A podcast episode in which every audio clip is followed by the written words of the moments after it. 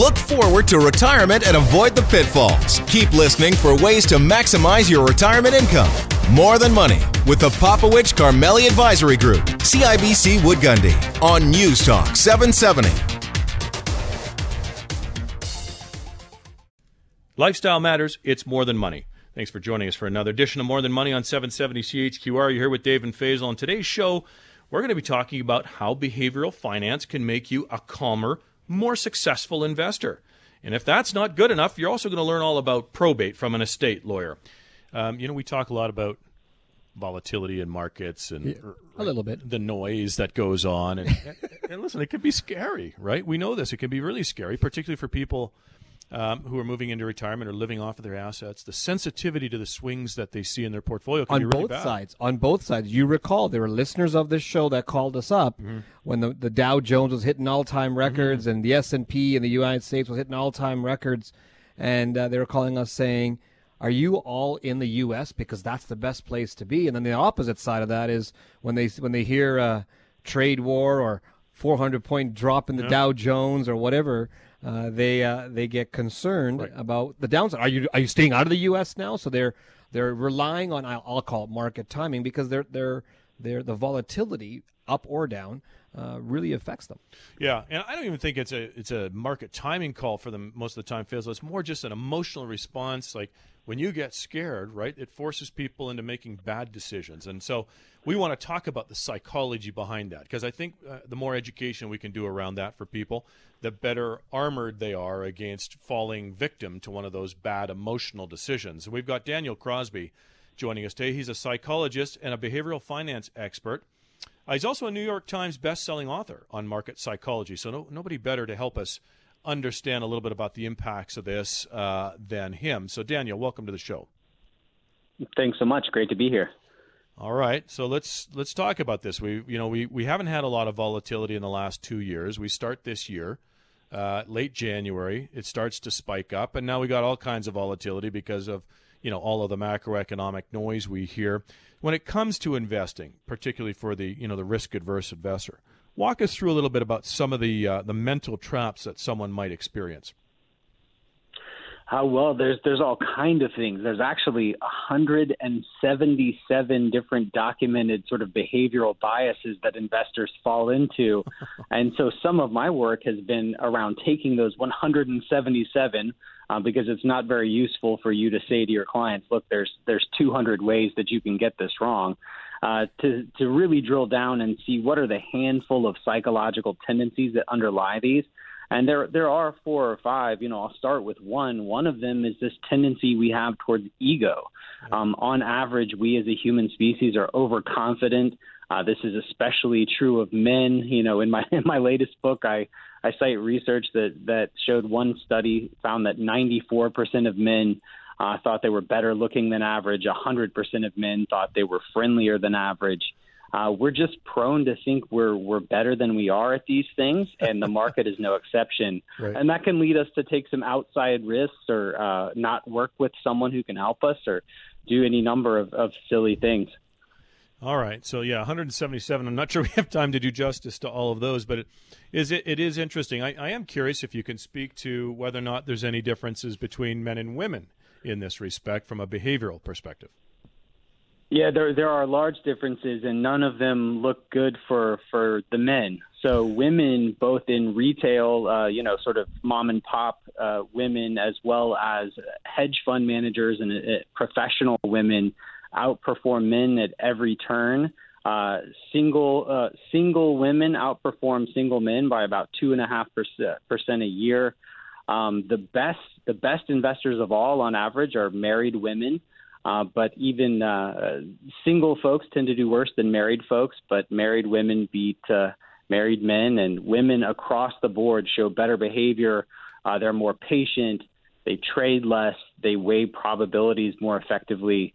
Uh, so it's a shame that they're underrepresented in, in professional circles, but women are better than men almost across the board uh, by virtue of being less arrogant and more patient. That's interesting because anecdotally, we can talk about some of our clients, and when we have couples, especially when they manage money separately. Right. So he has his own accounts, managing his money his way with us. Mm-hmm. and then we have his wife managing her money with us separately, Mm-hmm. and the disciplines, the conversations, the approach they take to the money, what they what they value behind that money, what's the the reason why they're investing. It is completely different, and you do have different conversations with them. And we find, at least anecdotally with our clients, there's some that are that are more um, more active. Ego kicks in, Yeah. or greed kicks in, fear kicks in a lot faster on the on the uh, the men's side than it does on the on the women's side with our clients. Yeah. Now, in your in your bestseller, the personal benchmark, I like the idea of the personal benchmark, by the way, but it's called Personal Benchmark: Integrating Behavioral Finance and Investment Management. Can you give us at maybe at, at a high level frame this for us a bit, Daniel, in terms of some of the um, I don't know the framework or the rules. I'm not sure if those are the best words, but the framework of the rules that you would highlight at a high level if somebody wants to integrate both, you know, their the psychology of investing, but also, you know, good investment management that would meet their needs. Well, you you set me up there nicely for it when you were talking about how women tend to take a more values based, goals based approach. Uh, personal benchmarking is all about uh, ensuring that you have the right goals and the right expectations to live the life that you want to live, and not benchmarking to an external index like the S and P or the Dow that you mentioned uh, earlier in the program, but really understanding, sitting down with your advisor, understanding the returns that you need to give to, to live the specific life that you want to lead, and not taking any more or any less risk than is necessary to live that life. And so that makes sense, but you know uh, that makes sense intuitively. Everyone's probably nodding their head to that pretty you know sensible statement, but it's not something we do. And the fact that we have you know the S&P and the Dow and all these updates on our phone and we maybe don't have our personal goals so ready at hand means that they can get crowded out but my my very favorite study from personal benchmark uh, talked about a group of low income savers who were barely scraping by uh, having a hard time setting aside money for a rainy day and when the researchers they tried carrots and sticks rewards and punishments nothing worked until they finally uh, before these folks made a decision, they had to look at a picture of their children for five seconds before they could, uh, you know, make a spending decision or a saving decision. And when they looked at this picture of their children before making a big financial decision, their savings rates ticked up 250 percent. So that's what personal benchmarking and goals based investing is all about to me. Just keeping the things that matter so deeply to you uh, top of mind and having them inform all of your financial decisions. You know, Daniel, I totally understand and agree with you. Every time I come to work, I got to deal with Dave Popowich. I have to look at the pictures of my kids and say, why do I got to deal with Dave? And that's exactly why I come in the office every day. It's my kids. It's not Dave Popowich. So I totally get that. I totally get that. For the kids, do it for the kids. I like it. I like that that visual perspective. I think that's a a very uh, key piece. So why is it that some people, when even though even though they know um, what kind of rate of return or savings goal or any type of objective like that, why is it that people try to um, still want more or try using different benchmarks? Um, it's funny because some some people that we've talked to have changed their benchmark year over year based upon which is the best performing benchmark of that year. And why didn't we do Last year, You know, yeah. like why didn't we do that kind of return on that one benchmark in our entire portfolio? And they they they steer away from the well, you only need X percent, but you want more than X because the benchmark said so. What's what's the feeling that's going on there? And uh, maybe you can help us understand why does the individual investor feel that way or act in that certain way? Well, you're exactly right. You know, when you look at the U.S. that's done so well over the past few years, now suddenly no one wants to benchmark their life uh, to a diversified multi-asset class portfolio where they should truly be. They want to benchmark to, you know, just the U.S. Well, no sensible investor has 100 percent uh, of their portfolio in, in U.S. equities, and so yeah, that's a that's a trap that we fall into is having this this moving goalpost.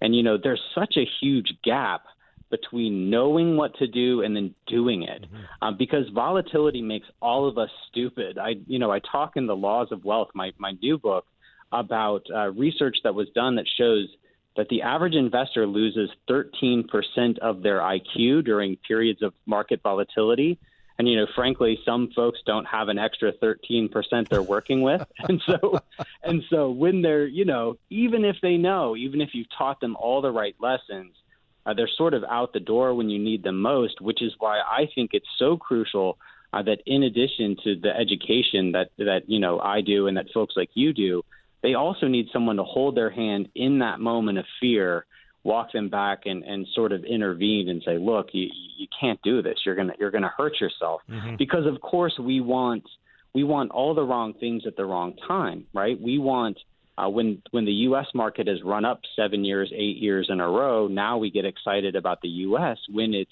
expensive and unattractive. So we are we are wired to be horrible investors. I mean, I say uh, I say that God or nature couldn't have created a worse investor than you or I, uh, which is why we need someone to you know sort of hold our hands and walk us through it. All right, before we sign off this segment, I should remind everybody that we have uh, our next seminar coming up on Tuesday, May 29th.